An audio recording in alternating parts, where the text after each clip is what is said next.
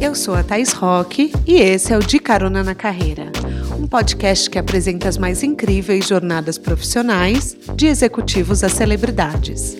Juntos, nós vamos passear pelos caminhos percorridos por pessoas de sucesso e eu vou te mostrar que o impossível é só uma questão de ponto de vista. Vamos embora? Caroneiros, o tema de hoje eu considero de extrema importância. Comunidade engajada em tempos de internet é tudo e poucos empreendedores fazem o uso da internet para os negócios com tanta maestria como a minha convidada de hoje. A Jana Rosa é uma das maiores referências em skincare no Brasil. Só para você ter uma ideia, eu trago aqui alguns dados da Bonnie Box, caixa de produtos de beleza que esgota todo mês e ela vende. Ela faz a curadoria, monta milhares de kits e às vezes esgota em 20 minutos. As colecionadoras se desdobram para conseguir uma e tem edições raras hoje à venda em sites como Enjoei e Mercado Livre. Antes da Bonnie Box, ela lançou a Bonita de Pele, uma das maiores plataformas de beleza no país, que está no ar há quatro anos e conta com mais de 320 mil seguidores no Instagram. Nesse episódio eu quero saber tudo sobre a construção desse império, além de passear por várias encarnações que a minha convidada teve desde que ela surgiu na internet, lá pelos anos 2000, no blog Casa de Narcisa. Talvez você a conheça dessa época, talvez lembre dela como VJ da MTV, como a menina do site da Glória Calil ou como a criadora da marca de moda Agora que Sou Rica. Mesmo que você seja fã dos livros dela, Como Ter uma Vida Normal Sendo Louca e Enfim 30, o fato é que dá pra gente tirar muitos aprendizados ao longo do nosso papo. E também, principalmente, como ela mantém uma comunidade engajada de consumidores. Por isso é hora de dizer: apertem os cintos que a estrada da Jana já começou.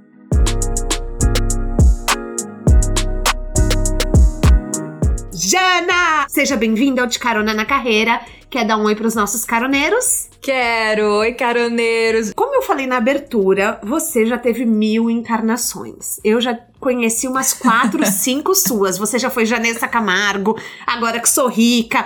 Você já foi Jana da MTV. E eu quero começar falando sua, do início da sua vida pública, que eu acho que foi a MTV, correto? É, mais ou menos. Na verdade, eu fui uma jovem blogueira. No começo da, dos blogs de moda, eu tinha esse blog que chamava Agora Que Sou Rica. Quando tinha, sei lá, 10 blogs bombados, no uhum. máximo, assim, 15. O meu blog era um deles, isso, sei lá, mais de 10 anos atrás, realmente. Nem, nem lembro, tipo, sei lá, 2019. Não, 2019 não, gente, calma, louca. 2009. 2000, 2008, 2007, 2008, 2009. Então, assim, muito tempo atrás, não tinha Instagram você que é jovem que tá ouvindo. A gente se comunicava pelos blogs, então a gente fazia blogs para contar da nossa vida, do nosso trabalho, compartilhar o que a gente estava vivendo. E os blogs de moda explodiram, né, no mundo uhum. todo. No Brasil tinha alguns que eram muito conhecidos, né, que, que ficaram famosos. E o Agora Que Sou Rica, que era o meu blog, era bombado porque eu trabalhava com a Glória Calil. Eu tinha trabalhado com a Erika Palomino, e daí eu fui trabalhar com a Glória Calil. Elas eram as grandes no editoras chique. de moda, no Chique.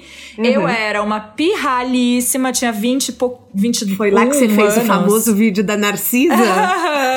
Exatamente. Eu trabalhava com a Glória Calil. Uhum. E aí eu fazia. Era também o começo do YouTube, eu fazia uns videozinhos pra Glória Calil Chique Visita, entrevistando pessoas. Entrevistei a Narcisa, que é um dos primeiros memes da internet brasileira. É verdade, gente. Quem não viu esse vídeo, vejam, eu vou deixar o link no descritivo do podcast porque vocês precisam ver a Jana passando por essa entrevista. É, tem a que ter muito Jana. jogo de cintura.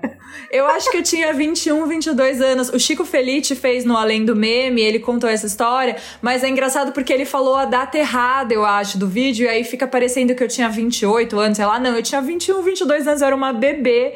E aí entrevistei a Narcisa. E nessa época os blogs começaram a ficar conhecidos e foi muito louco porque foi uma mudança até editorial, assim. Então a gente estava com revista né, com TV, óbvio, mas a internet ainda era uma coisa muito nova. E eu era estagiária da Glória Calil e eu lembro de estar tá andando no São Paulo Fashion Week e as pessoas parar, eu ia levar a Glória às vezes para um desfile, né? A gente uhum. ia junto com ela, e as pessoas começaram do nada a parar e falar: "Ai, por favor, tira uma foto comigo, Jana! Além de Glória. Então era uma Mentira. coisa muito louca. É, porque assim, os, de repente, os estudantes de moda, eles tinham as editoras de, de. As editoras de beleza, as editoras de moda ali que eles amavam, mas eles também tinham as blogueiras. Então eu vivi esse momento que era muito louco, que era a estagiária tá sendo tão. É, como como que eu posso falar? A estagiária tá sendo. É, cobiçada, na verdade, assim, a estagiária tava alcançando tanto as pessoas quanto a editora de moda. E isso começou a ficar uma coisa meio esquisita ali naquele momento, porque algumas pessoas do, né que trabalhavam com moda, algumas jornalistas, algumas pessoas da equipe não entendiam. Eu lembro que a Glória achava isso o máximo. Ela falava, vai, Tico Tico. A Glória foi uma pessoa que me ajudou muito na minha carreira no começo. Ela foi muito maravilhosa comigo. É... E ela tinha muito essa curiosidade, né? Porque ela tava vendo também Sim. aquilo acontecendo. As jovenzinhas, as estagiárias, de repente, eram estrelas junto com as editoras.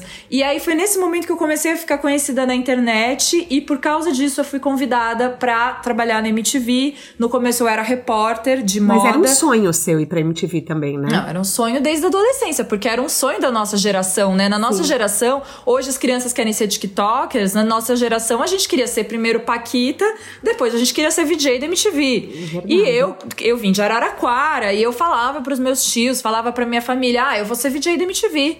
E todo mundo falava, ah, coitada dessa menina, tem, tem que fazer terapia, ela é louca, ela sonha com umas coisas meio absurdas. E quando eu mudei para São Paulo para fazer moda, eu queria ser da moda e eu queria ser da MTV.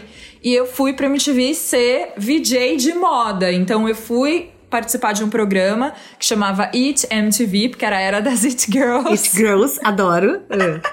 e depois eu tinha um programa que chamava Peru MTV, que era um programa de transformação, engraçadésimo, assim. E, mas eu fiquei lá, acho que cinco anos, quatro, quatro anos e meio, Nossa, cinco anos, bastante. porque daí. É, mas daí a MTV acabou, né? Uhum. Virou Viacom, que é a MTV que a gente conhece hoje, que é uma MTV meio que traz os programas dos Estados Unidos. A MTV da Alfonso Bovero, a versão brasileira da Abril, acabou, acabou. e aí eu, eu saí. Mas foi esse começo, essa... Eu acho que começo da minha, das minhas muitas vidas foram... Foi primeiro o blog, depois a MTV. Antes você era vista como essa fashionista, como essa influencer. Hoje, o seu posicionamento é completamente diferente. Você é empreendedora, mulher de negócios. Então, assim, quando. Não, é verdade. Eu olhando suas redes sociais, eu tenho essa sensação. A gente não, não tem quase nenhuma informação da sua vida pessoal. Eu não te vejo fazendo publis. Em que momento você virou empreendedora? Nossa, Porque publi Thaís. é só na bonita de pele, né? Ou não? É, tem no seu também? É, na real é que o que aconteceu foi que assim, em 2018 eu criei a Bonita de Pele. É, depois que eu saí da MTV, eu fiz várias coisas. Eu escrevi livro, eu virei roteirista, eu fiz direção de arte, eu fiz figurino, eu tive uma marca de acessórios também chamada Agora Que Sou Rica. Então, assim, eu fiz muitas coisas. Eu sempre estive na internet né? Eu cresci na internet desde os meus 20 anos, sendo primeiro blogueira, depois VJ, depois estava ali, não sei o quê. E aí eu criei a Bonita de Pele, porque eu queria trabalhar com conteúdo de beleza. E no começo, ela foi nascendo como essa essa comunidade de beleza, daí ela virou uma plataforma de comunidade de beleza, e aí ela virou também a Bonnie Box, que é uma caixa de beleza da Bonita de Pele. É, e aí naturalmente eu fui crescendo também e eu fui lidando com a internet de outras maneiras. Então, assim, antes eu acho que eu era mais nova e eu queria estar na internet de uma outra maneira como influenciadora, mas hoje em dia não é nem que eu quero ou não quero estar. Hoje em dia eu trabalho tantas horas Sim. do meu dia fazendo a Bonnie Box e a Bonita de Pele que não, eu meio que me aposentei como influenciadora e eu virei empresária porque não dá tempo de fazer outra coisa. Às vezes eu falo brincando pros meus amigos, ai que saudade de ser blogueira, porque daí eu podia ir lá no almocinho, podia fazer um cabelo e podia ficar muito gata, mas eu fico o dia inteiro sentada na frente do computador de oclão, entendeu? Então, tipo, não tenho muito como ficar ali alimentando o conteúdo mas alimento o conteúdo das minhas redes hoje, mostrando o dia a dia de ser uma empresária, uma empreendedora, né, da beleza, porque eu acho que é muito legal, eu acho que as pessoas têm curiosidade, elas têm mesmo, e porque eu quero que elas vejam o que é a Bonita de Pele, o que é a Bonibox, porque o que eu criei e nós criamos, né? Porque hoje eu tenho a Laís, que é minha sócia, uhum. e hoje eu tenho uma, um time maravilhoso de pessoas incríveis que são, meu, são muito fã de todas. Quantas o que pessoas a gente são? Ai, cara, eu não faço a menor. Não, assim, eu acho que a gente hoje tem 10, 11 pessoas fixas Caramba, com a gente. Tem quatro. Gente, quatro que estão chegando agora e fora outras pessoas que colaboram com a gente assim de Tá. maneira fixa, que são mais pessoas. Mas assim, é um time muito legal, muito foda. E eu tenho muita vontade de contar para as pessoas tudo que a gente faz, tudo que a gente é, porque a gente é muitas coisas. Então, a gente tem plata uma plataforma de conteúdo, e a gente tem um podcast de beleza, e a gente tem um YouTube de beleza, e uma newsletter, e uma caixa de beleza, e a gente faz encontros com pessoas do Brasil todo, presenciais e online, e a gente é uma comunidade. Então, assim, é muito. Quando a gente começa a explicar tudo que a Bonita e a Bonibox são, né? As pessoas ficam meio passadas, elas falam, nossa, eu não acredito. E eu percebi que eu não contava isso na internet, eu não contava isso nos- nas minhas redes sociais. Então eu fiz um, po- um rebranding, tá? Ah, um tá, maravilhoso. posicionamento que eu falei. Gente, a Jana faz rebranding de todo mundo, tá? Porque ela chega, pega o seu Instagram na mão, eu vou contar pra vocês. E ela fala: eu vou fazer uma análise aqui do seu Instagram, Thaís. Aí ela dá a opinião dela de absolutamente tudo que tá nas suas páginas. Então, assim, se tem alguma coisa de errado, ela vai falar na sua cara. Ou seja, ela ia fazer pra ela também um próprio rebranding. Ah, e a- Mas você achou meu rebranding bom? Não é bom meu rebranding? eu achei ótimo. Eu achei ótimo. Super. Porque você me deu vários feedbacks sinceros. Você falou: ó, isso aqui não tá bom. Olha, isso daqui, ó, é legal. A mensagem que você tá passando é tal. Tanto que agora eu contratei uma pessoa pra me ajudar no reposicionamento de imagem. Graças. Jura? Sim, agora eu tô fazendo. Por isso que veio ontem aquele orçamento que eu recebi, que eu te perguntei. Isso Ah. tudo faz parte, entendeu? Do reposicionamento de imagem. Mas eu vou manter um mistério, depois eu conto pros caroneiros. Caroneiros, eu venho com mais informações e mais detalhes em um É. episódio exclusivo. Exatamente, é um episódio legal pra falar sobre esse reposicionamento, porque eu acho que as pessoas como marca ou também pra pessoa física, todo mundo quer saber isso, né? Como Sim. que eu me reposiciono? Porque sabe o que eu penso? A gente fica é, o Instagram hoje e as redes sociais, elas são tão importantes pra gente, né? Pra gente ver quem a pessoa é, o que ela faz, stalkear, né? Esse like aqui significa o quê? Essa mensagem. Tipo, ele tem um peso na nossa vida. E aí eu fico pensando, tá, então com, esse, com essa rede social que tem esse peso tão grande na nossa vida, o que que eu quero passar pras pessoas? O que que eu quero é mostrar? difícil isso, porque, por exemplo, um feedback que você me deu, eu posso falar isso abertamente aqui, que os caroneiros sabem que eu não manjo muito de redes sociais. Por exemplo, você falou pra mim, você só posta o de carona na carreira. E a, e a pessoa que eu contratei do marketing, ela falou a mesma coisa. Ela falou: cadê a sua consultoria? Eu falei, mas eu tô sem vaga. Se eu postar, eu vou gerar desejo. E, e eu não tenho agora vaga pra atender. Só que ela falou: você precisa postar mais da sua vida pessoal. O seu arroba é Thais Rock. Daí você me fez criar o de carona na carreira. Arroba de carona na carreira. Lembra que eu mudei o meu propósito pro de carona na carreira. E comecei a postar mais do podcast. Então agora eu tô fazendo um- uma pequena mudança. Eu tô me posicionando mais da minha vida pessoal. E tem dado certo, por exemplo. Daí agora, tipo, marcas começaram a me chamar pra eu falar sobre carreira. Só que eu, eu achava que eu tinha uma crença, por exemplo, assim, pelo meu marido não me deixar mostrar meus filhos, eu achava que por eu não poder postar isso, gerava uma barreira entre eu e os caroneiros. E depois eu descobri que não, que os caroneiros me veem com muita transparência. Eu falo aqui no podcast dos meus problemas com o meu corpo, das minhas inseguranças, síndrome de impostora, e as pessoas me abraçam mesmo dessa forma. Isso até era uma pergunta que eu ia te fazer, porque você é super reservada, né? Sim. Você gera curiosidade, as pessoas reclamam ou já te aceitam com o que você tem a oferecer hoje na internet? Como que é? Thaís, eu cresci, né, desde os 20 anos sendo muito exposta na internet, né? Porque antes das pessoas serem Instagrammers e conhecidas nas, nas redes sociais, nessa época do blog, eu já tava ali exposta. Então, desde muito pequena, porque eu acho que 20 anos é uma bebê, é, eu era conhecida e as pessoas sabiam muitas coisas da minha vida. Tem pessoas que, que sabem co coisas muito íntimas minhas que um dia eu compartilhei. Eu compartilhava tudo na internet, né? Eu já tive blog, já tive Tumblr, eu fazia stories chorando, é, eu stories entrava chorando, ao vivo. É, eu hum. fazia loucuras, assim. É, mas isso foi um processo muito de autoconhecimento e muito de, na análise que eu cheguei à conclusão, porque eu comecei a me questionar isso.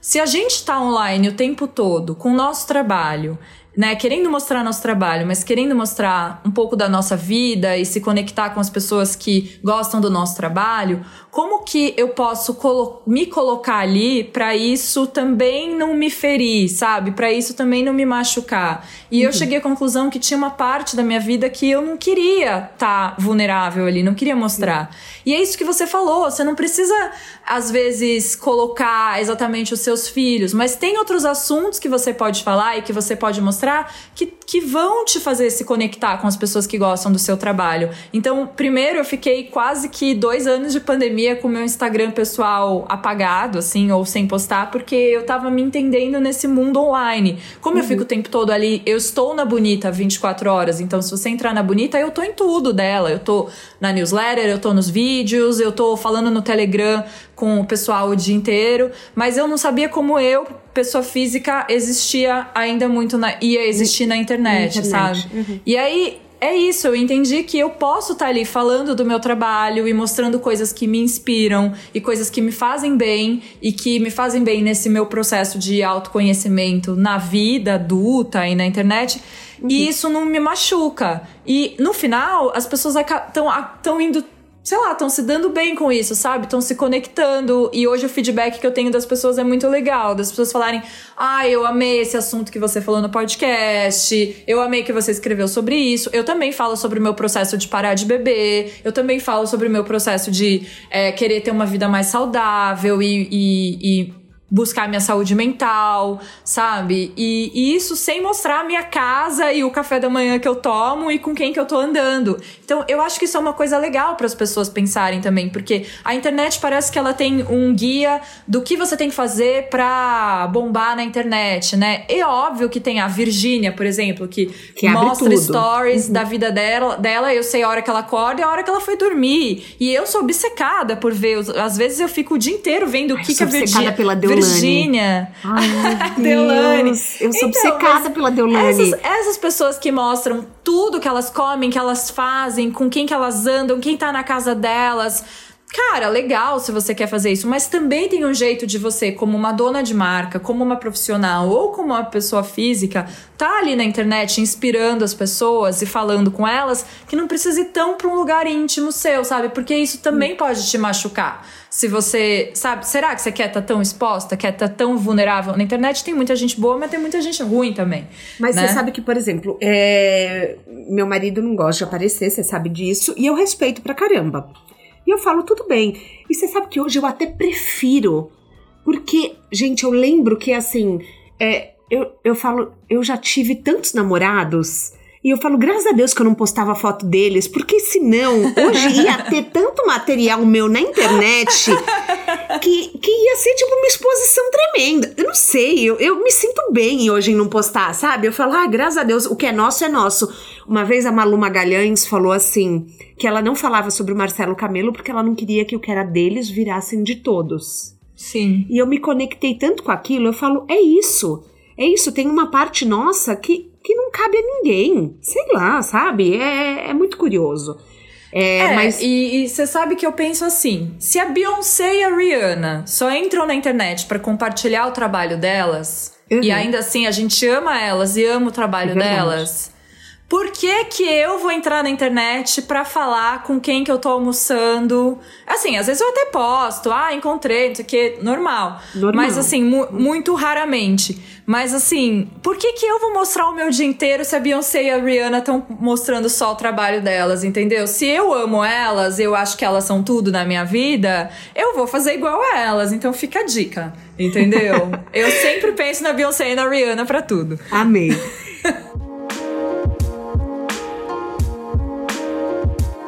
Você foi a primeira brasileira a focar em skincare, correto? Eu acho que eu tô correta, né? Pelas, assim, pelo, pelo que eu me lembro, para mim, você foi a primeira pessoa que focou nesse nicho.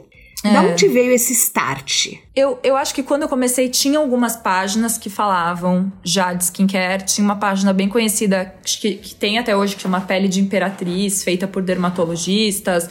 Tinha algumas páginas mais focadas, assim, em ingredientes até falar um pouco de cuidados, mas eu acho que a Bonita de Pele foi o primeiro perfil focado em falar de skincare de maneira acessível, sabe? Pegar esse assunto e vamos desmistificar, vamos entender, porque eu não era da beleza e eu queria ser. Tudo começou por causa disso, assim, eu amava o mundo da beleza, eu via que quem falava de beleza eram já as blogueiras, né, que já tinham aquela vida rica, viagens, uhum. não sei o que, nananã, e eu falava tipo, putz, eu quero ser da beleza, mas eu quero entender as coisas desde o começo. Eu não sou expert.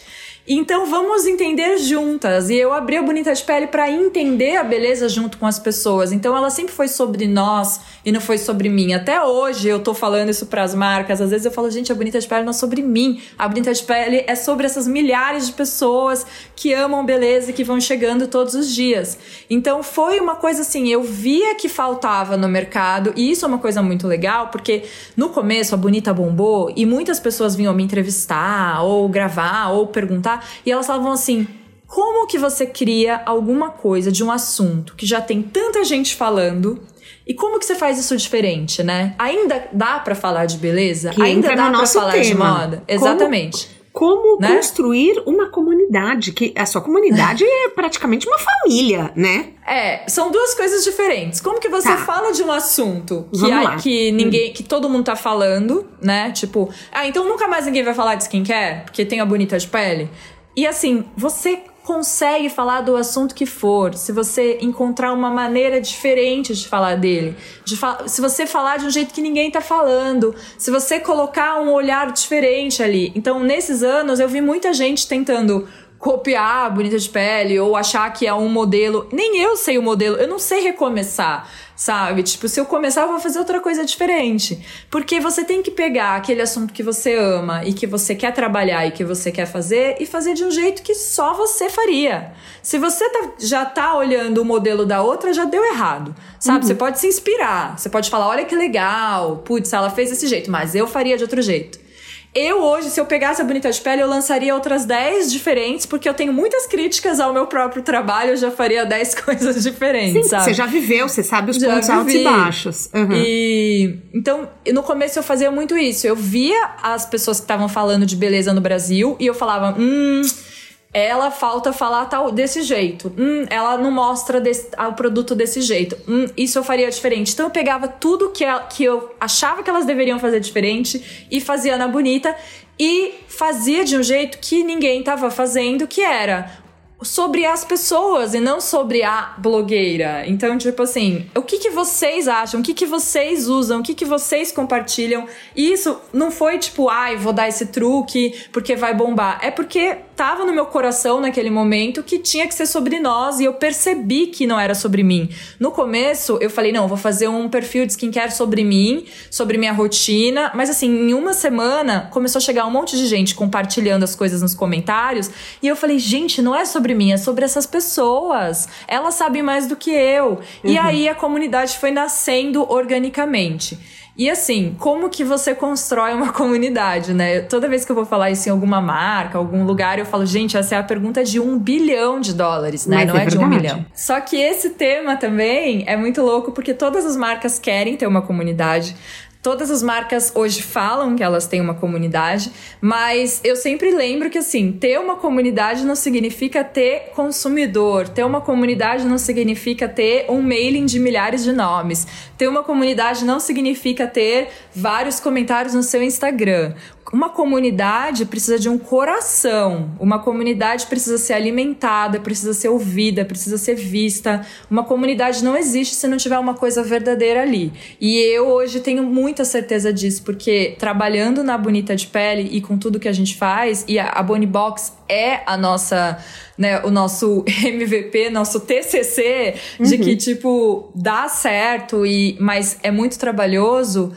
É, a, a, comunidade só dá certo porque a gente tá ali, porque eu tô ali e não, não é tipo, ah, se eu não tiver não vai dar certo, mas é porque a gente tá aquelas é o que você falou, aquelas pessoas são a nossa família, a gente conhece aquelas pessoas, a gente ouve elas, a gente lê tudo que elas falam, a gente responde, a gente repensa, a gente realmente muda a próxima caixa porque elas falaram. Então assim, essa semana eu lancei uma caixa misteriosa que foi uma ideia minha, a primeira Bonnie Box que a gente não revelou quais são os produtos que vem dentro, porque em todas a gente revela antes.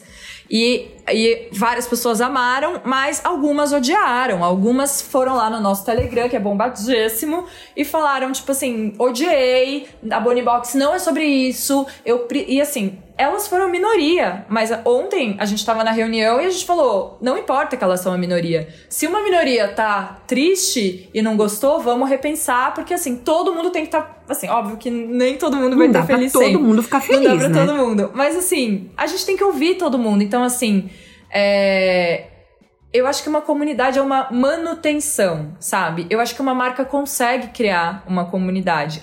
Eu sempre gosto de usar termos que os Faria Limers não gostam e que são em português. Então, assim, é, uma comunidade, na minha opinião, são as pessoas que vão sentar com você no recreio. Então, uma marca consegue encontrar quem é ali que tá seguindo ela, que são as pessoas que têm tudo a ver com ela, que vão sentar com ela no recreio e que vão defender ela, que vão gostar dela. Mas é uma manutenção. Você tem que estar tá ali, você tem que estar tá ouvindo essas pessoas, você tem que estar tá criando para elas é, é sobre elas, não é sobre você. E eu acho que às vezes a gente no processo se perde também, né? É isso que você tem que cuidar, de não se perder, de não fazer o negócio sobre você. A bonita deu muito certo porque eu não tenho essa autoestima do negócio ser sobre mim. Uhum. Então, eu gosto que seja sobre outras pessoas.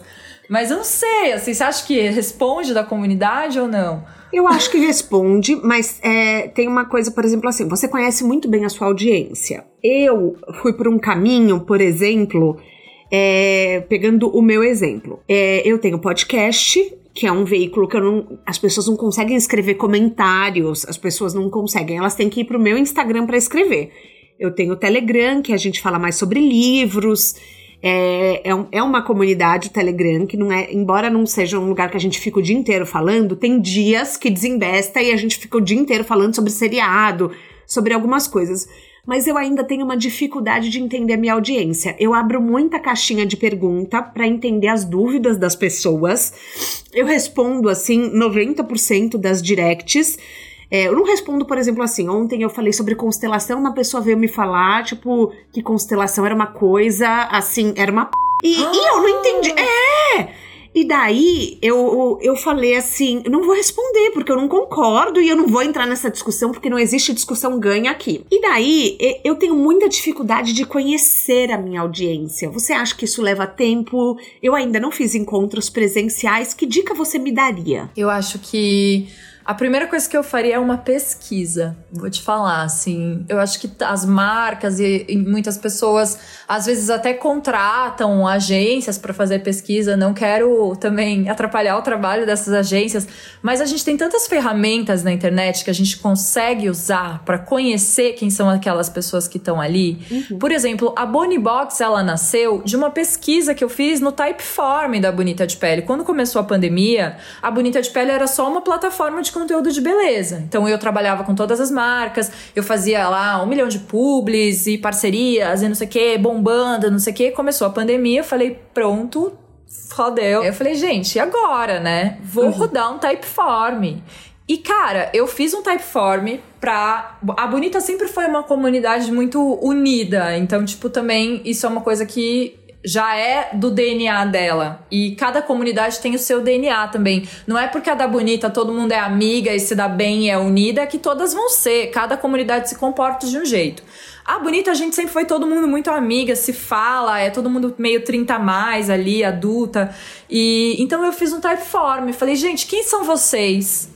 Quantos anos vocês têm? Da onde vocês são? Que tipo de pele vocês têm? É, o que, que, vocês esperam de mim? Era uma coisa muito assim, eu tava completamente perdida, porque, para você ter uma ideia, eu tinha alugado um escritório enorme uma semana antes de começar a pandemia. Nossa. E era um escritório enorme onde eu fiz um mega acervo de skincare, tinha um estúdio montado, que era pra, pra receber 10 seguidoras por semana, toda sexta-feira, que elas iam poder testar os produtos de beleza. Olha que loucura! Testar os produtos de beleza, porque é eu pensava. É. Não, animal, porque eu pensava, se se eu tenho o maior acervo de beleza louco desse Brasil, porque a gente tem todos os produtos de beleza lá, eu vou chamar as pessoas para virem aqui, tipo, uma loja testar e saber o que, funciona para elas. Então tinha um banheiro cor-de-rosa, tinha o puta de um acervo, tinha o estúdio que era para elas filmarem, fazerem conteúdo lá. Tipo, então assim, era uma coisa incrível, sabe? Quem tivesse em São Paulo podia se inscrever, não sei o quê, 1 de março de 2020. 15, 13 de março de 2020, sexta-feira 13, entramos em casa nunca mais saímos. E aí eu devolvi esse escritório, e aí eu falei, e agora? Meu trabalho acabou, vou fazer um typeform para as pessoas. Falei, gente, e agora? O que, que vocês querem de mim, né? E, e, ainda que eu não sabia, será que as pessoas vão estar muito tristes para falar de skincare? Eu não sabia que ia ser uma explosão de skincare que foi 2020, porque 2020 foi uma loucura o que vendeu de skincare e o mercado de beleza o que cresceu, né? As pessoas estavam em casa. E as pessoas responderam esse Typeform falando assim, e eu coloquei, vocês querem uma marca, vocês querem uma revista, vocês querem um podcast, vocês querem um programa de TV, o que vocês esperam de mim? As pessoas responderam, eu quero uma caixa. Eu, a maioria das pessoas respondeu, eu quero uma caixa de beleza com a curadoria da Bonita de Pele. A Bonnie Box nasceu de um Typeform sabe? E, e aí eu fui lá e dei um Google em como se faz uma caixa de beleza e aí o resto é história. Mas eu acho que às vezes a gente fica muito assim, ai, como que eu faço? Preciso fazer uma mega pesquisa, preciso fazer um encontro ao vivo, preciso não sei o quê. Tem tantas ferramentas para a gente conhecer quem são essas pessoas e se conectar com elas que às vezes é muito mais fácil, sabe? Faz um encontro online e, e vê quantas pessoas vão lá e, uhum. e e a gente faz isso na, na Bonita de Pele desde o começo da pandemia. A gente, inclusive, teve uma época que a gente fazia encontros online para as pessoas não ficarem tristes no, no auge da pandemia. Era, sei lá, todo dia X, a gente. Quem quisesse entrava e a gente falava sobre drag queen, sobre o que, que a gente estava assistindo no Netflix. Que era assim, quem são vocês? Não Por era que sobre que a caixa. Não é sobre a caixa, porque é isso, tipo assim, porque se vocês estão me seguindo, vocês gostam do meu conteúdo, vocês gostam do que eu tô fazendo, mas ele é um ponto de partida porque a gente ama uma coisa em comum. E eu acho que a comunidade só se junta quando ela ama uma coisa em comum. É o que eu te falei, é um coração que junta uma comunidade. Esse coração é o que? É a beleza, é a busca pela autoestima, é a busca por, por se encontrar na carreira, é, sei lá, é, é o, a corrida, né? Então, assim, a uhum. Nike tem essa comunidade porque é a corrida que junta. A gente vê que, eu acho que as marcas que têm as comunidades mais ativas são as marcas de beleza, as marcas de esporte e as marcas de bebida, né? Sei uhum. lá, de, de, de consumo, assim, que, tipo, que faz, que juntam as pessoas, né? Eu acho que nem tanto de bebida, né? eu acho que. E a, a música. música. Mas você vê, são. To... Bebida nem tanto, né? Acho que são a, as marcas mais de esporte mesmo, e de beleza. E, porque são, as, são coisas que unem as pessoas por causa de alguma coisa que elas amam e que faz elas se sentirem bem e que faz elas se conectarem com alguém que tem um estilo de vida parecido com o delas. Então, seja a busca pela autoestima, a busca por um lifestyle melhor, sabe? Então, assim, dentro do que você tá fazendo, como que você junta esse pessoal? Tem outro dia eu postei no meu Instagram isso, porque quando todo mundo vacinou, as pessoas pararam de fazer live e começaram a ficar com ranço. Ai, evento no Zoom. Os meus amigos, eu sempre falo, putz, não posso, quarta-feira tem evento no Zoom. E sempre tem algum amigo meu que fala, nossa, evento no Zoom? Como assim ainda? 2022, evento no Zoom. Meu, você tem noção que um evento, um evento no Zoom junta pessoas de todos os estados do Brasil para falar de uma coisa é que só gente de São Paulo poderia participar? Uhum. Por que, que eu vou parar de fazer evento no Zoom se eu posso chegar em pessoas que moram fora do Brasil e que amam o meu conteúdo, ou em pessoas que estão em outros estados? E eu sempre falo isso para as marcas. Eu vim de Araraquara. Eu nunca ia sentar no recreio com uma pessoa que, que trabalha com beleza e saber qual é o lançamento. Se eu faço um evento da Shiseido no Zoom e as pessoas de todos os, os estados do Brasil podem estar ali vendo aquele lançamento e aprendendo sobre ele e conhecendo a especialista da Shiseido, cara, isso é animal. Por que, que eu vou parar de fazer isso? Sabe? Então tem muitas maneiras e ferramentas que você pode fazer isso de graça com os seus seguidores e com a sua marca, ou sei lá, com as pessoas que você quer se conectar, que é o que você falou, o Telegram para falar de livro. Mas uhum. você pode fazer o Telegram para falar de carreira, uhum. sabe? Então é, é tá de graça na internet. A internet tem coisas horríveis, mas tem coisas maravilhosas. Porque às vezes a gente espera, é, você falou, que não é não é likes, não é comentários, é uma comunidade é um coração. Só que às vezes as pessoas nem sabem qual é o coração. É, tipo, eu, por exemplo, eu sei que o meu é carreira, você sabe que o seu é skincare, mas tem gente que nem sabe qual é o coração do próprio negócio. Isso é uma coisa também pra, pra gente parar e pensar, pro caroneiro é. agora parar e falar o que que. Por que, que você tá abrindo esse negócio? Porque muitas vezes um negócio surge porque ele é uma boa oportunidade financeira. Uhum. Entendeu? E daí tem que criar um coração. Isso fica um pouco não fake. acho. Como não é? acho, Thaís. Eu acho que tem muitos negócios que surgem porque são uma boa oportunidade financeira e tá tudo certo. Eu acho que nem toda marca tem que ter uma comunidade. Eu sempre falo isso. O erro tá na pessoa achar que só porque ela tem uma marca tem que ter uma comunidade.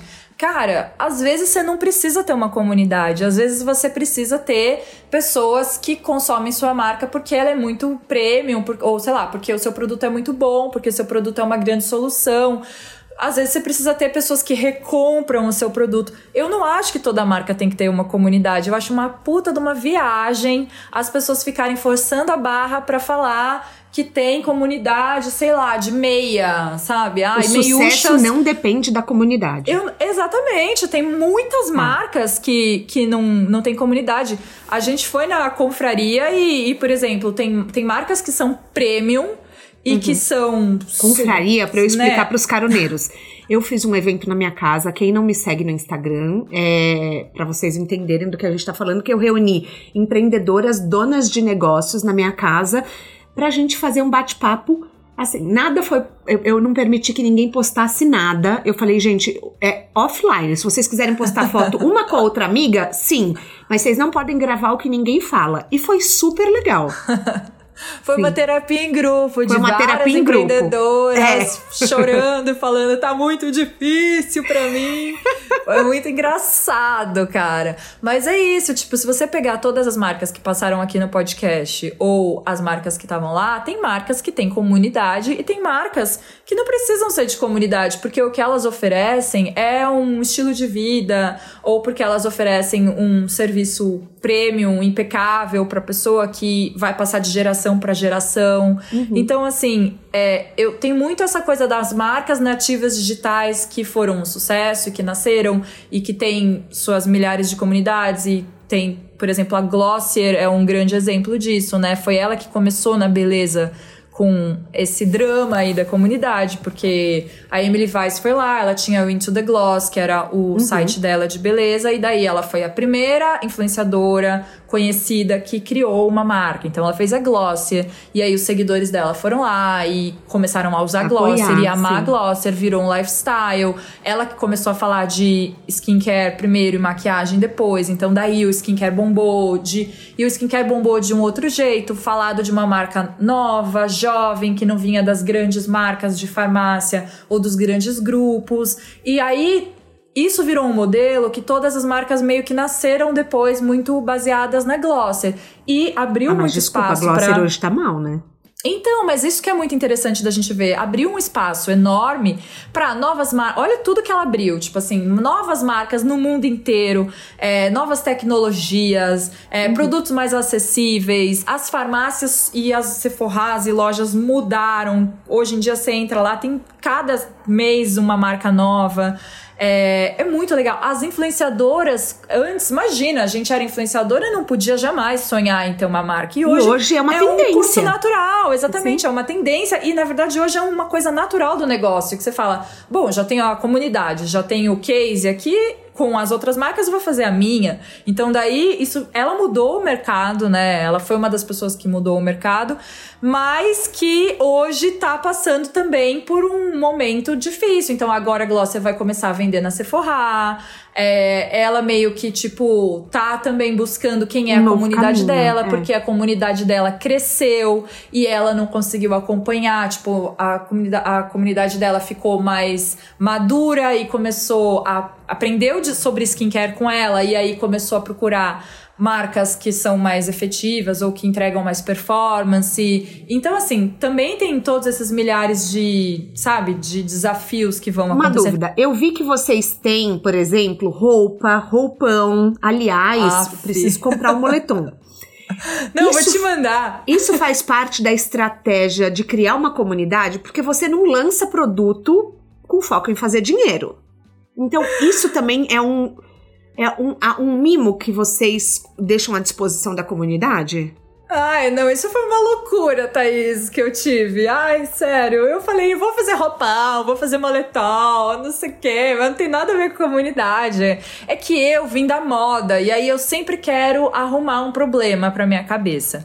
Eu sempre gosto de ter uma ideia que vai ser um, um grande problema ali. Então, tipo, se tá dando tudo certo com a Bonnie Box, por que, que eu não vou fazer um monte de moletom e um monte de roupão e daí ter o problema da moda e aí do da, não sei o que lá, da fornecedora, da entrega. Então, eu precisava arrumar um problema em algum momento e resolvi fazer roupa. Por que, que eu fui fazer roupa? Entendeu? Entendi. Então, não é, mas é uma coisa que a sua comunidade tem orgulho de vestir. Tipo, Super. outro dia você tava num restaurante, você viu uma pessoa com uma camiseta da, uhum. da Bonita de Pele. Foi super legal, você ficou feliz. É, eu vejo e... às vezes, é muito fofo. Não, na verdade, assim, o moletom e o roupão, e tem bolsa, tem tudo, ele é o produto do corredor ali do supermercado. Quando você tá pra pagar a Bonnie Box, você pode colocar mais uma coisinha. Ele é o souvenir. Então é uma lojinha de souvenir. Mas assim, eu tô falando que foi um problema que eu arrumei pra minha cabeça, porque assim, ele é um produto de souvenir. Ele não é. Ele não tem nada a ver com a Bonnie Box. É que, como se eu não tivesse tempo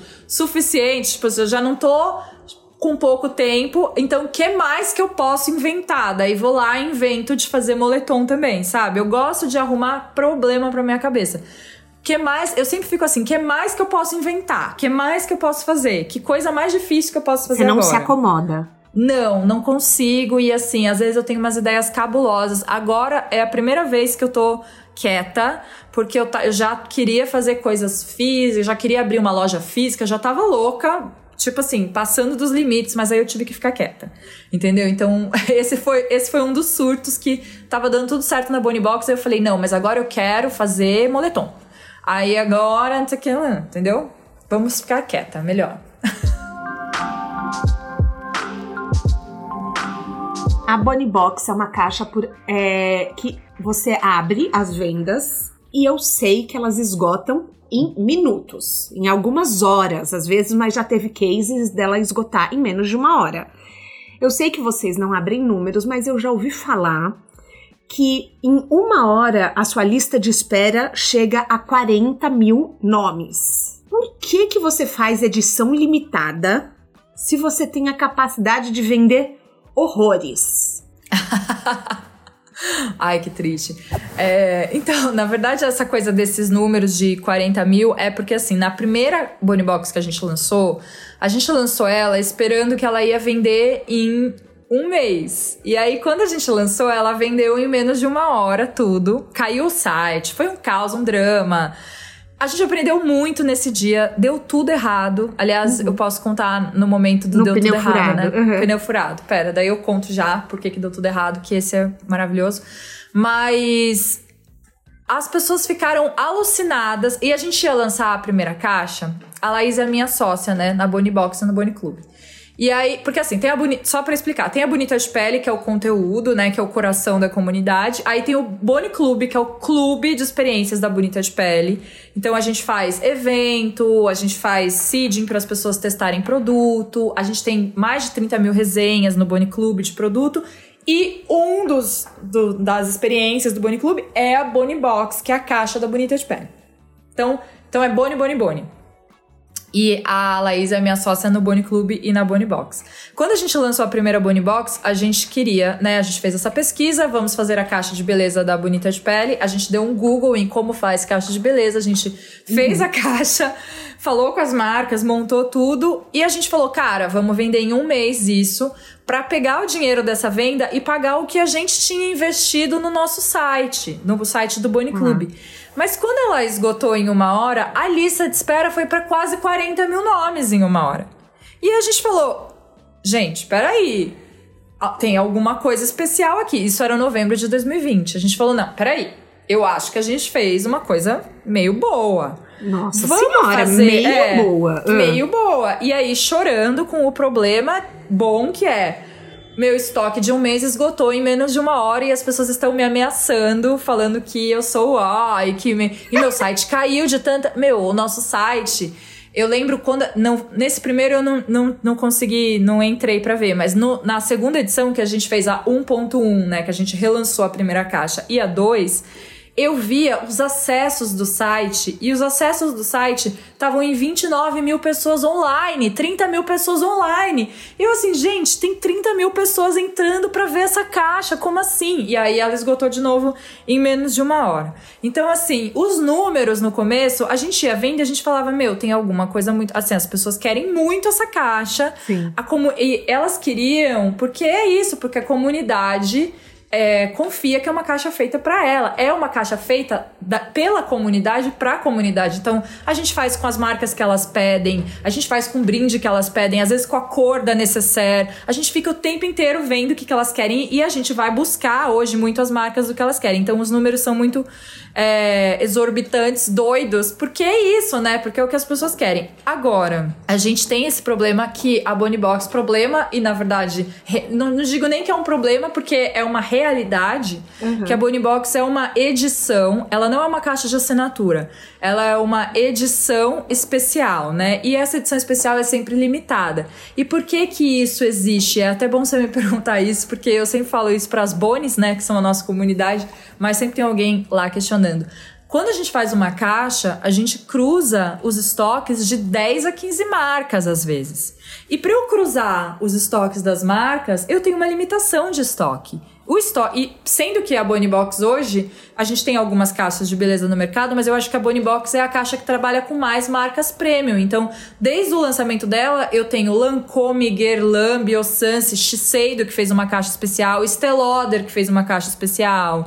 É, eu acabei de ter agora Armani, Drunk Elephant, que chegou no, no Brasil em, em, menos de um ano, já entrou na Bonnie Box. Então, assim, Sim. eu tenho todas as marcas mais acessíveis. Eu, na mesma caixa, eu tenho Shiseido e Avon e, e marcas novas, tipo Principia, e marcas veganas, Simple Organic, do lado de uma outra marca que, sei lá, tipo Creamy, que é uma marca mais focada em ativos. Então, assim, eu consigo juntar na Bonnie Box todos os universos da beleza, porque não é só skincare, tem maquiagem e cabelo também, mas todos os universos da beleza ali é, para uma comunidade muito expert, que quer muito testar, quer muito resenhar, quer muito conhecer, mas com marcas premium que não entrariam em outras caixas. Para eu cruzar todas essas essas realidades e essas, esses estoques é uma loucura. Então, a Bonnie Box ela sempre vai ser limitada, porque os estoques das marcas são limitados. A única maneira de eu criar alguma coisa que não é limitada é o dia que eu criar minha própria marca, porque daí eu vou lá e vou fazer quantos produtos eu quiser,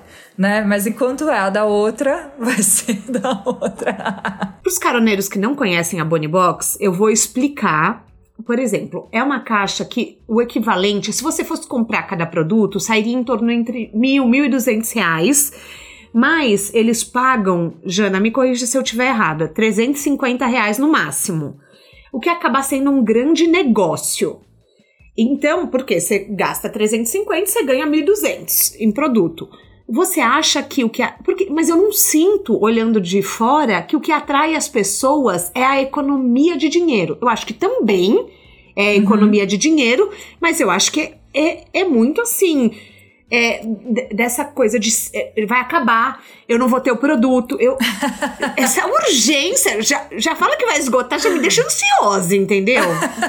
Por que, que você acha que as pessoas compram? Você acha que é pela economia? Eu acho que tem a economia também, como você falou, a Bonnie Box, os preços dela vão entre 289 e 389. E o valor da caixa vai entre 900, 1000, 1200, 1300. Então, eu, a gente tem dentro da nossa comunidade e das nossas compradoras vários perfis. Tem as pessoas que quando a gente lança, elas inclusive fazem já uma planilha com os valores dos produtos e já soltam no Telegram e às vezes no Instagram e já acredito. marcam a gente, tipo assim, lançou, já te, lançou, você já vai nos, nas marcações do Boni Clube da Bonita, já tem gente que soltou planilha falando, tal produto tal, tal, tal, tal custa tanto, a economia é de tanto, então tem sim esse perfil que é a pessoa que quer fazer um bom negócio e é um bom negócio, porque às vezes você compra uma caixa que a caixa inteira, cheia de 12 produtos, tem o valor de um produto full size.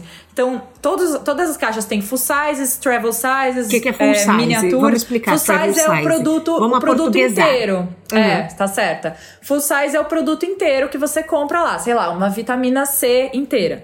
Uhum. É, o travel size, ele é meio que um tamanho médiozinho, que é aquele que você até que consegue comprar na loja, ele tem um valor mais barato, é bom para testar, cabe na necessaire. E a miniatura é aquele que geralmente é uma amostra ou mini. A gente não põe sachê na Bonnie Box, é sempre, é, é sempre uma miniatura é, exclusiva, né? Então, tipo, uhum. tipo, são umas miniaturas que também são legais para você testar.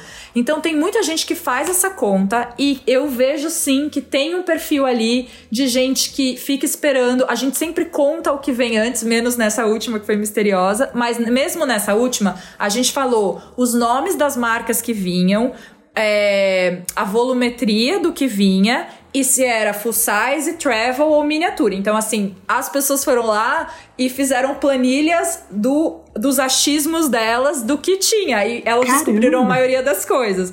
Então, assim, no Telegram da Bonita você consegue descobrir tudo. É muito engraçado. Mas a gente sempre conta o que vem antes da caixa e ela não é uma assinatura justamente porque a ideia é que a pessoa saiba o que vem na caixa antes para decidir de forma consciente se aquela caixa vale a pena para ela ou não. Legal. Então, putz, essa vem uma vitamina C full size e eu preciso muito testar uma vitamina C, já ouvi falar dessa, vou nessa. Ah, essa caixa aqui vem uma paleta de sombra, tô louca por uma paleta de sombra. Então, é isso, tem a economia, mas também tem muita gente que compra pela curadoria, porque como eu te falei, a curadoria da Bonnie Box é modéstia à parte, desculpem concorrentes, mas ah, é muito legal. A gente trabalha com as marcas mais legais de beleza que tem no Brasil hoje mesmo. É, e tem muita gente que compra também pela experiência, né? Porque ela.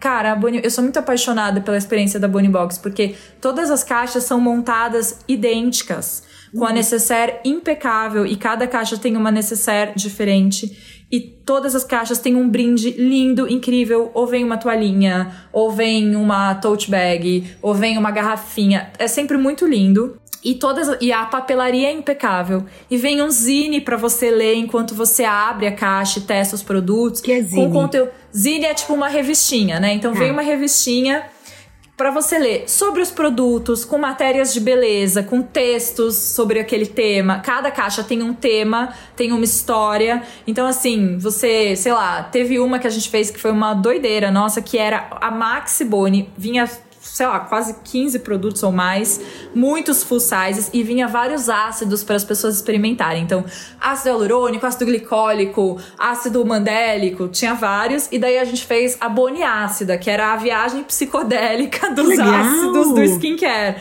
Então, ela é a, a historinha que a gente ia contando era tipo toda psicodélica e, a, e falando sobre os ácidos e quando, como que você usa o glicólico e o retinóico. Então, assim, você é uma experiência, a Bonnie Box, da bonita de pele na casa da pessoa. Quando chega a caixa, é uma caixa tão impecável que você abre e é, isso era muito o que eu queria fazer, porque eu pensava assim. Quando você vira blogueira de beleza ou influenciadora, e eu não era e virei com a bonita de uhum. pele, você é uma Zé Ninguém que tem que ir lá na farmácia comprar seu produto hoje e amanhã todas as marcas te mandam aquelas caixas luxuosas aqueles seedings maravilhosos, com os produtos com uma toalhinha maravilhosa, não sei o que, e você vira uma rainha. E eu falava, cara, a Bonnie Box tem que ser esse seeding. É, esse, seeding é o presentinho que chega pras blogueiras, né? Sim. Aquelas entregas é, uhum. pras influenciadoras. Eu falava, a Bonnie Box tem que ser isso na casa das pessoas. Quando elas receberem essa caixa, ela tem que se sentir como a influenciadora de beleza mais importante que existe. E ela se sente, porque a caixa chega para ela impecável, sabe? Idêntica uma da outra, linda e cheirosa. E você abre o adesivinho da Bunny Box, da papelaria, e tá lá a sua revistinha, e tá lá a sua necessaire montadinha.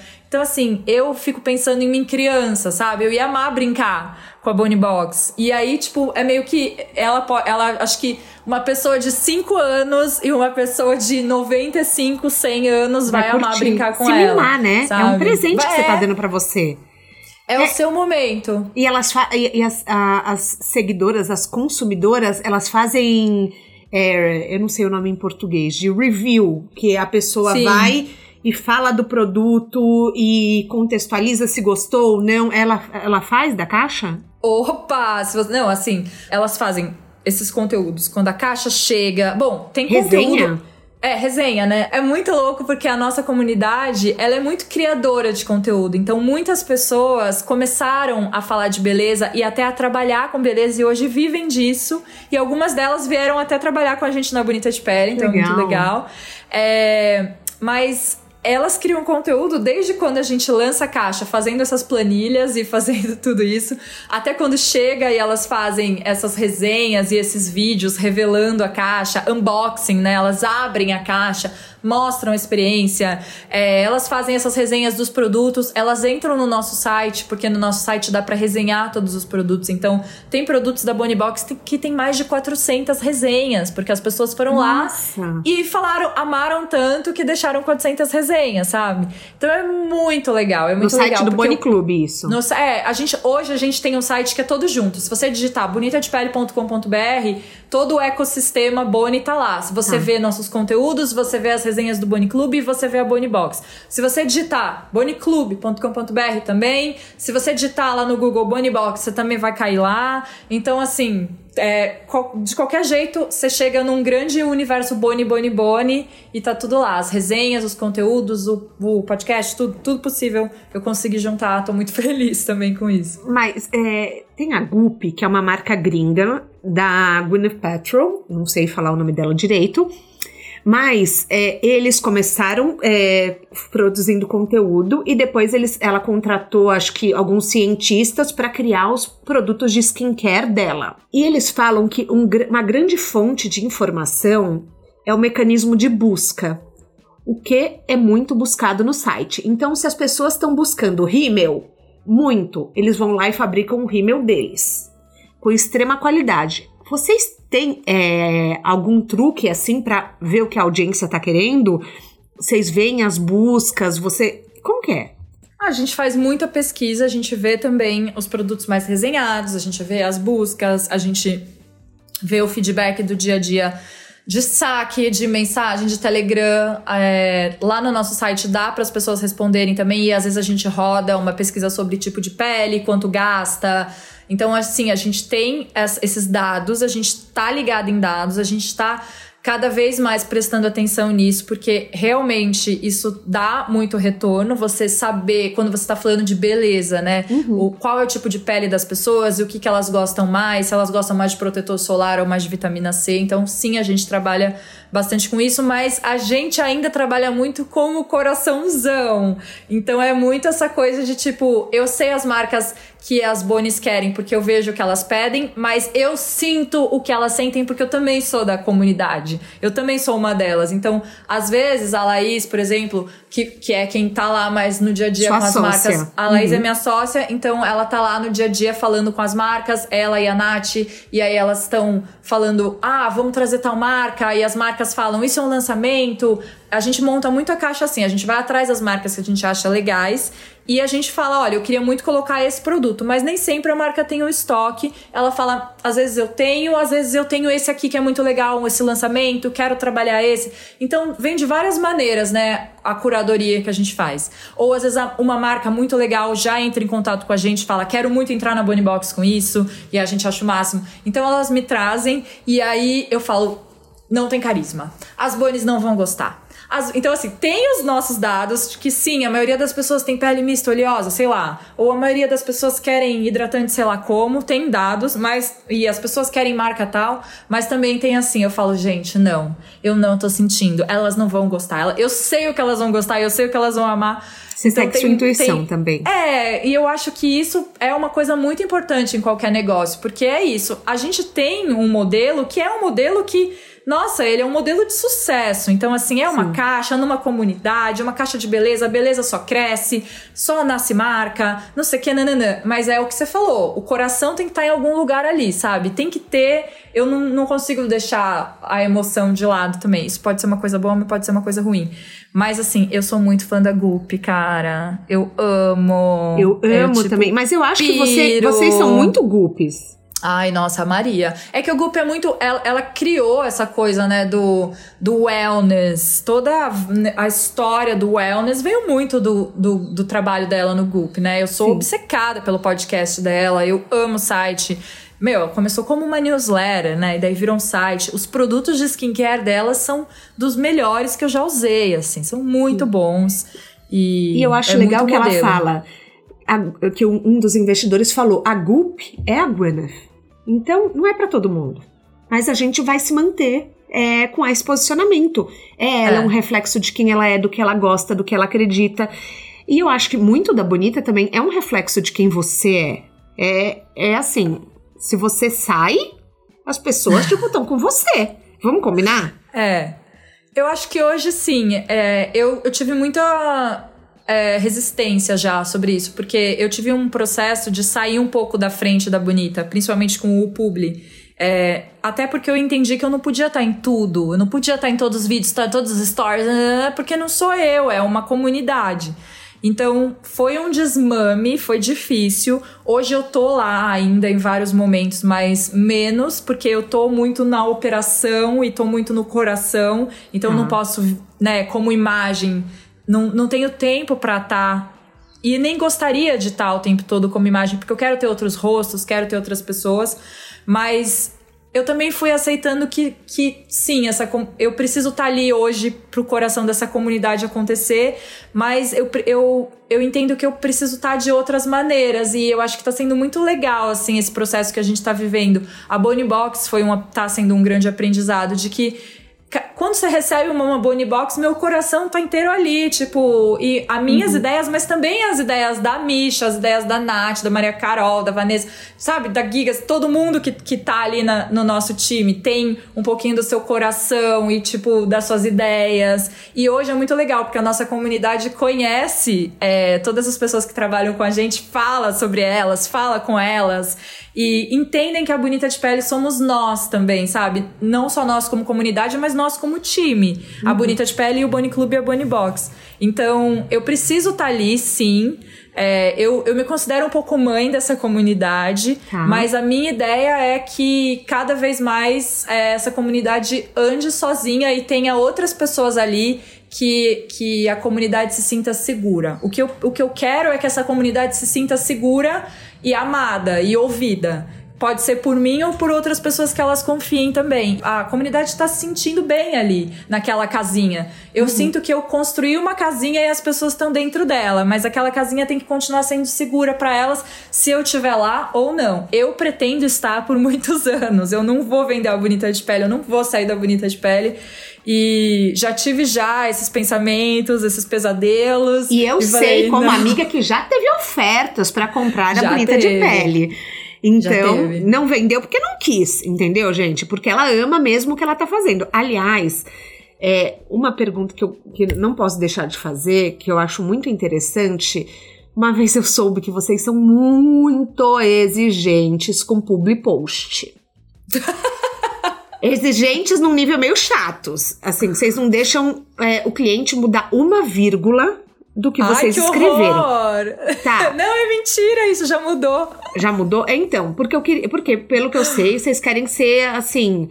É, o, o mais transparentes possíveis. Já aconteceu de um publi cair por vocês não Já. cederem ao que o cliente queria? Já aconteceu hoje. não, na verdade, é, não é. Eu acho que não é exigente de não poder mudar uma vírgula. Eu acho que, inclusive, foi uma coisa que eu aprendi e que estou. E tive que aprender. No começo eu, eu era. Você sabe que eu tenho uma personalidade difícil, né, Thaís? Você é. Imagina! é. Um anjo de pessoa. Eu sou uma pessoa difícil, realmente, mas eu fui aprendendo a ficar mais fofinha e a ouvir mais as pessoas. E hoje eu sou um amor, gente. Você que tá ouvindo, pode contratar. Ela é querida. Ela está medicada, está controlada. Mas assim. Engajamento é- ela tem, gente. E, contro- e- e controlada também. É, no começo eu era bravíssima, assim, porque eu. Justamente porque eu tinha essa. é, essa preocupação de estar lendo o que a comunidade falava o tempo todo, e a comunidade era muito resistente a publi no começo. Só que eu acho que com o tempo não é que ficou resistente ou não. É, ficou, ficou menos resistente ou não. Eu acho que as pessoas foram entendendo que a Bonita de Pele é um negócio e é uma empresa, e tem várias pessoas trabalhando ali. Então, que sim, a gente vai trabalhar com todas as marcas. No começo tinha muito essa resistência que quando você começa a bombar na internet, como pessoa física ou como página, você precisa começar a trabalhar com isso, porque então você vai fazer um negócio e os seus seguidores sempre começam, não acredito, agora é publi, agora fica fazendo publi. E eu sou totalmente contra isso, porque assim, sim, as pessoas trabalham com a internet. 2022, você ainda tá achando que as pessoas não trabalham com a internet, que ano você tá? Eu trabalho com a internet desde 2008, 2007, 2008. Então, se você vai me perguntar, ai, agora tá trabalhando com a internet? Não, amor, eu tô desde os 20 anos, os 21, sei lá. Então, sabe, é, eu acho que as pessoas têm que aceitar um pouco isso. E eu sentia que, que faltava, sabe, das pessoas. é, no começo aceitarem, então eu era mais durona. Eu falava pras marcas: não, eu só posso falar desse jeito que a minha comunidade vai gostar. Eu só posso fazer. Então eu era dificílima. Mas hoje a gente é um pouco mais maleável, assim, porque eu entendo também que nem dá tempo de eu ter esse cuidado com cada vírgula e cada linha. A gente tenta ao máximo. A gente tenta comunicar as coisas da forma mais transparente e a gente tenta é, não usar várias palavras e repensar várias maneiras de comunicar da beleza que é muito problemática, sim, Sim. e que tem muita coisa pra melhorar e pra evoluir ainda, mas eu não consigo estar hoje em tudo isso, né? Também uma, uma maneira de ser feliz e de crescer foi entender que não dá pra não dá para eu estar em cada vírgula, né? Impossível, né, amiga? Vamos falar suas redes sociais. Quais são seus arrobas? Se você tá no Twitter, Facebook, Instagram, TikTok, Telegram, aonde que a gente te acha? Eu vou colocar todos os links no descritivo do podcast. Ai, coloca. Bom, pode me achar em Bonita de Pele no Instagram, Boni Clube, boni.clube sem o E no final no Instagram. A gente tem um Telegram da Bonita de Pele, que se você gosta de beleza, se você quer ver o que é um Telegram louco, entra lá, que você não vai se arrepender.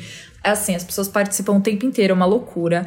É, a gente tem é, o podcast da Bonita de Pele, que é toda semana sobre beleza, autoestima e bem-estar. Tá no Spotify, tá em todos os streamings também. A gente voltou agora também no YouTube da Bonita de Pele com entrevistas. A gente tem o nosso site, que é bonitadepele.com.br, e nele você vai saber tudo da Bonita de Pele, de beleza, tudo sobre as resenhas do Boni Clube, tudo sobre a Boni Box, que tem a lojinha lá também. É, a gente tem uma newsletter muito legal da Bonita de Pele, que é, no, no- na bio ou no site dá pra você entrar lá e se cadastrar, que a gente manda toda terça-feira uma newsletter de beleza e toda sexta-feira eu mando uma coluna minha pessoal falando sobre a minha busca, sobre é, me sentir melhor e o autoconhecimento e a beleza. E eu sou a Jana Rosa no Instagram, né? Arroba Jana Rosa. Então compartilhe um pouco do meu dia a dia trabalhando com beleza lá. Pra quem gostar, se quiser, manda mensagem lá, manda DM. Se, se, não sei se vou responder. Se for bonito e solteiro, não, brincadeira. não, gente, eu tô brincando. Pode mandar mensagem lá. As minhas, vocês já sabem, arroba Thais Rock e arroba de carona na carreira. A gente tem uma newsletter também babadeira, o Clube do Livro e muito mais. Todos os links estão na minha bio do Instagram e no descritivo desse podcast. Jana, o que, é sucesso para você? Nossa, sucesso para mim. Nossa, que pergunta difícil. Acho que sucesso para mim é me sentir, me sentir completa, assim, sabe? Me sentir realizada sendo eu com o que eu faço. Eu acho que teve uma época da minha vida que eu era mochileira, né? Que eu dei aquela sumidona, né? Que, uhum, foi uma, briguei, a única época que a gente brigou, gente. É, é. Eu briguei com a Thaís, que eu é. virei mochileira louca. Que um ano que foi isso? Conta. 2014, 2015, pois né? Pois é. Uh, eu, tinha aí? saído, eu tinha saído da MTV e eu não tava me colocando profissionalmente em nada, não conseguia me recolocar assim, virei mochileira, voltei, não conseguia rolar nada. E eu lembro que eu escrevia muito nos meus diários assim: eu não sei o que eu vou fazer da minha vida, mas eu quero muito viver da minha criatividade. E eu quero muito viver do que eu crio e das minhas ideias. Então eu acho que hoje para mim sucesso é viver do que me faz feliz e, e, não feliz o tempo inteiro, porque a beleza não me faz feliz o tempo inteiro, outras coisas me fazem feliz. Mas é ver que o que eu tô colocando no mundo me deixa um pouco mais completa e deixa um pouco as, as pessoas também um pouco mais felizes e mais completas. Sucesso para mim, independente do que você fizer, eu acho que é colocar no mundo uma energia e um conteúdo, um produto, seja o que você faz, que vai levar alguma coisa boa para as pessoas, sabe? Não, o, o, depois disso pode vir o dinheiro, pode vir as outras coisas, mas é muito mais sobre isso. A gente tem um quadro aqui que chama Pneu Furado. Que toda estrada tem seu erro, e esses erros às vezes são maravilhosos, ensinam mais do que um MBA. Qual foi um erro que você considera no fim ter sido ótimo? Eu acho que o, lançamento da Bonnie Box me, me, ensinou muito da primeira em novembro de 2020, porque até hoje as pessoas brigam com a gente por causa disso, porque elas falam assim: vocês não têm uma equipe de marketing que espera o, a força das Bonies e o tamanho das Bonies. Você acredita que elas me falam isso até hoje? Mas assim, naquele momento eu realmente não tinha ideia do quanto que a gente ia vender e quanto que aquela comunidade ia engajar. Então eu acho que o meu erro foi pensar para menos, uhum. mas ao mesmo tempo é um erro bom, porque eu gosto sempre de pensar para menos. Eu gosto sempre de pensar que não vai bombar. Toda caixa que eu lanço eu acho que vai flopar. Você e aí jura? toda caixa, juro por Deus, toda caixa eu lanço triste. Eu falo, nossa, vai flopar. Mas, gente, pena. você é tão otimista, Jana! É, mas, mas eu, eu aprendi a não me frustrar assim. Eu sempre acho que vai dar errado. E tá. aí, qualquer coisinha que dá certo, eu já falo, nossa, arrasei. Entendeu? Daí já fico feliz. E na primeira caixa, eu acho que a gente errou muito porque a gente foi muito baixa autoestima. A gente falou, ai, ninguém vai querer, coitadinhas. Então entraram tantas pessoas no site que derrubaram o site. Então a gente teve esse erro de não ter um servidor melhor. De, a gente não viu o tamanho que a gente tinha, sabe? Uhum. E, e as pessoas começaram a brigar com a gente, eu lembro é, porque elas não tinham conseguido a caixa delas e porque a gente não tinha tido estrutura. E assim, quando caiu o site, um dia eu e a Laís, o nosso sonho é um dia contar essa história num episódio de podcast inteiro, porque é uma epopeia. Mas quando caiu o site, deu pau no site. As pessoas começaram a comprar com frete grátis, sem ser frete grátis. Elas, tipo assim a gente teve o maior prejuízo na primeira caixa, coisas que as pessoas não sonham até hoje. Os erros que a gente teve até hoje foram todos prejuízos imensos e coisas que a gente só se fudeu, entendeu? E enquanto isso, a gente tendo prejuízo, as pessoas que eram para pagar frete pagaram frete grátis, o site saiu do ar, a gente se fudendo, a gente tendo que entregar, sei lá como as caixas, a gente chorava e as pessoas mandavam mensagens falando assim: vocês não pensaram no tamanho dessa comunidade, vocês, vocês vocês não sabem fazer, se não, esse site é o pior, vocês contrataram o pior servidor. E assim, só Nossa, falando atrocidades também, pra gente. O povo o também é povo é agressivo, hein? É agressivo, povo. Mas foi muito lindo, porque eu lembro que eu fui pra terapia chorando nesse dia e falei: eu não sei o que eu fiz, é só uma caixa, só uma caixa. E as pessoas estão brigando comigo e é só uma caixa. E eu lembro que a minha analista falou assim: não é só uma caixa é um pedaço da Bonita de Pele. A Bonita de Pele é delas também.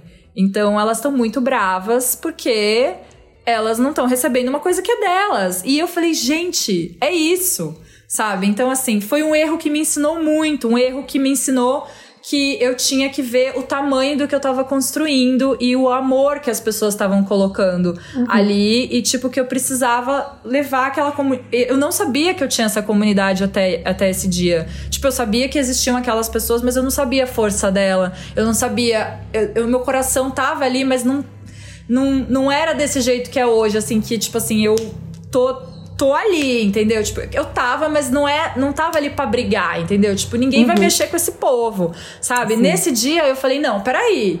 Então, se vocês estão comigo, eu tô com vocês mais do que nunca e é isso, vamos junta". Sabe? Foi um erro que me que me mostrou tudo o que ia acontecer e Sim. que ia vir depois, mas assim, foi horrível e a gente pagou todos os fretes grátis. Ai, gente, foi o ó.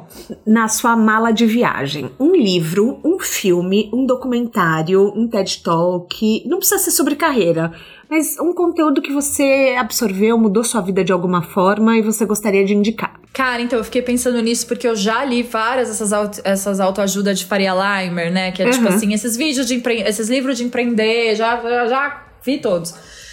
Mas daí eu fiquei, cara, o que, que, eu vou falar, né, pra Thaís? Putz, mas você sabe que você falou do Goop? E eu lembrei que o podcast do Goop, que não tem nada a ver com empreender e é totalmente sobre. Mas é em inglês, mental, caroneiros. É em inglês, é em inglês. Importante a gente falar isso. É. é. e ele não. Ele não tem nada a ver com empreender, não tem nada a ver, tipo. Uh, mas ele é muito sobre saúde mental e ele é muito sobre. Tem muitas convidadas mulheres e mulheres que que estão em posições profissionais que elas estão meio que se dividindo entre a vida pessoal delas, às vezes os filhos, e se encontrar como mulher no mundo e ficar madura e a vida profissional e tal.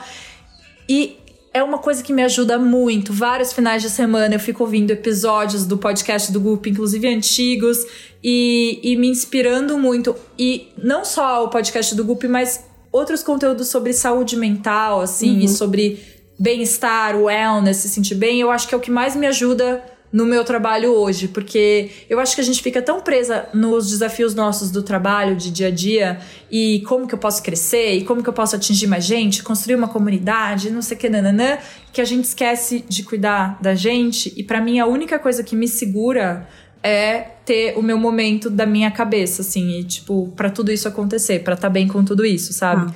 Então eu acho que para mim o, o negócio é sempre mais na saúde mental e menos no empreendedorismo. Ai, a gente chega ao fim do nosso episódio. Eu queria te agradecer, Jana, por você estar tá aqui hoje compartilhando os segredos de construção de comunidade, porque eu acho que isso é uma lição que todo empreendedor deveria ouvir. É, eu acho essa pauta muito importante e eu acho que é o futuro das marcas. Embora, assim, a gente tenha falado que não é de toda marca, mas as marcas com propósito, que são o que eu imagino que os caroneiros busquem, precisa de uma comunidade. Então, muito obrigada por compartilhar sua expertise com a gente. Ai, eu tô muito feliz, obrigada. O De Carona na Carreira tem a consultoria de conteúdo do Álvaro Leme, a supervisão do José Newton Fonseca, a sonoplastia edição do Felipe Dantas e a identidade visual do João Maganin. As dicas que a gente abordou até aqui, todos os links, os livros, os filmes estão no descritivo do podcast na plataforma que você nos escuta. Bora lá no Instagram falar mais sobre o episódio de hoje. A gente volta na próxima semana com mais um De Carona na Carreira. Um beijo grande.